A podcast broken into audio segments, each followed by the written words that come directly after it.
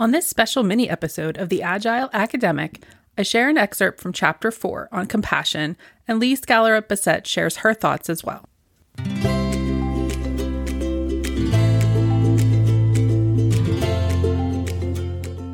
Welcome to this special series of bite sized Agile academic episodes about my book, Unraveling Faculty Burnout Pathways to Reckoning and Renewal, available from Johns Hopkins University Press. I talk through what you'll find in each chapter, read short excerpts, and even share thoughts from women who contributed to the book. Unraveling Faculty Burnout shipped September 20th. Links are in the transcript. I'm your host, Dr. Rebecca Pope Ruark. And now, on to the mini episode.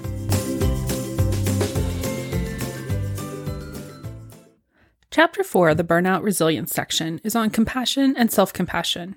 I've included compassion because once again, it was one of the things I lost for myself during burnout.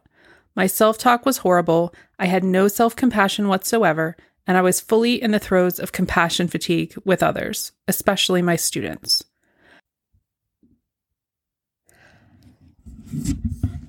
I had read Kristin Neff's work on self compassion before, but finding it again was really useful as I worked through my burnout.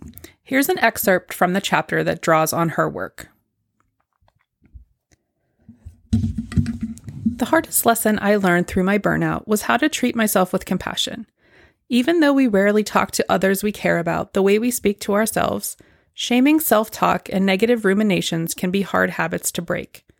It took a long time to focus less on my self esteem, which was based on my accomplishments and how others validated me, to compassionately think about myself as a human with flaws who would be okay in the long run and learn from negative experiences. Kristin Neff defines self compassion largely on the basis of the principles of Buddhism as a state of being kind and understanding toward oneself in instances of pain or failure rather than being harshly self critical, perceiving one's experiences as part of a larger human experience rather than seeing them as isolating, and holding painful thoughts and feelings in mindful awareness rather than over identifying with them. One way to take this mindful approach is to acknowledge those voices in your head that either criticize or support you, your inner critic and your inner mentor, when you want to work on your self compassion. At the height of burnout, just as I had no compassion left for my students, I had no compassion at all for myself. My inner critic ruled all my thoughts. All I had was a crumbling ego. Ashamed, I set myself apart from everyone else who still had it all together.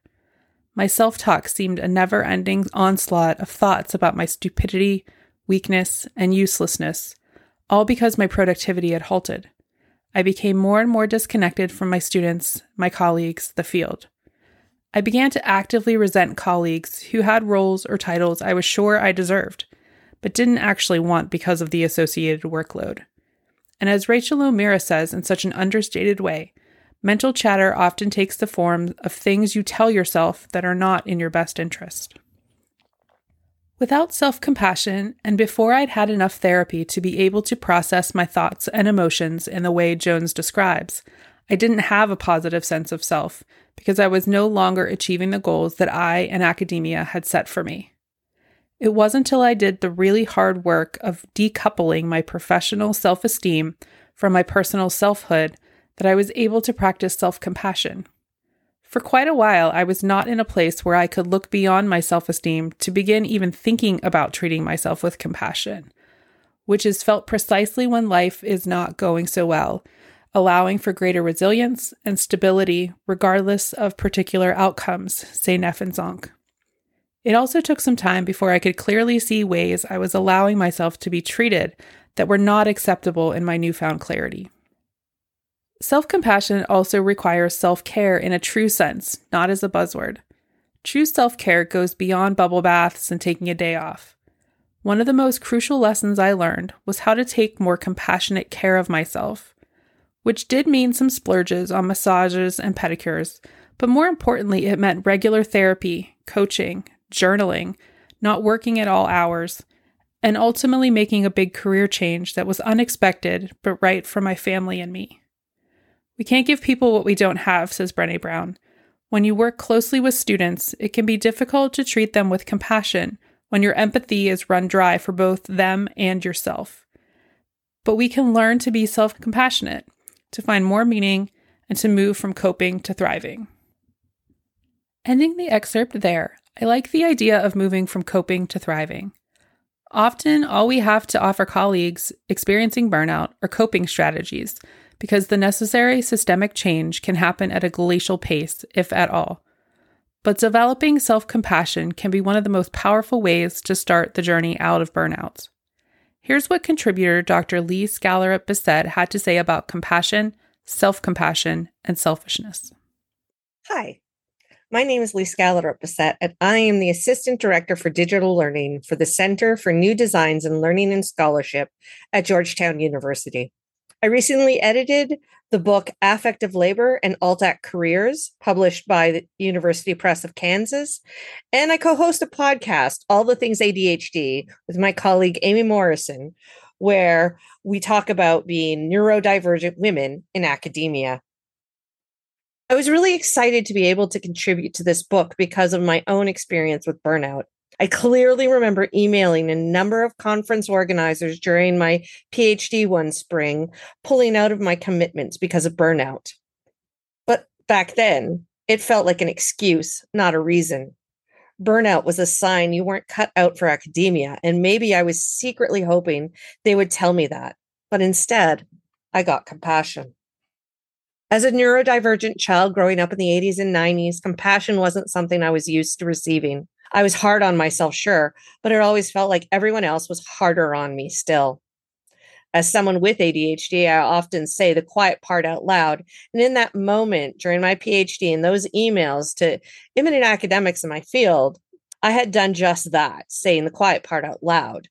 And the sky did not fall. And in fact, I felt both relief and not acceptance, but at least an acknowledgement of the legitimacy of what I was feeling. It should be noted that they were all women as well.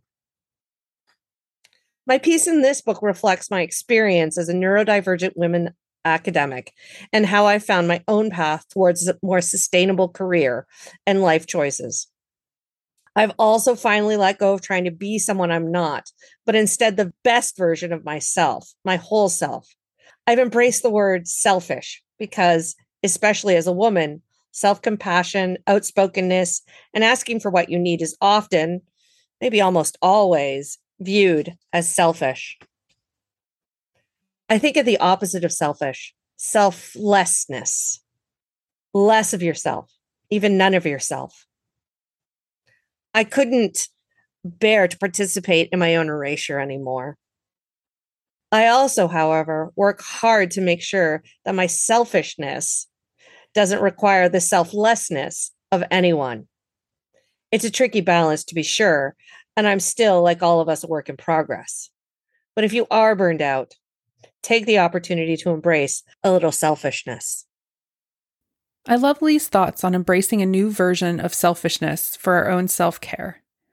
In the next episode, I'll preview Chapter 5 on connection as another pillar of burnout resilience.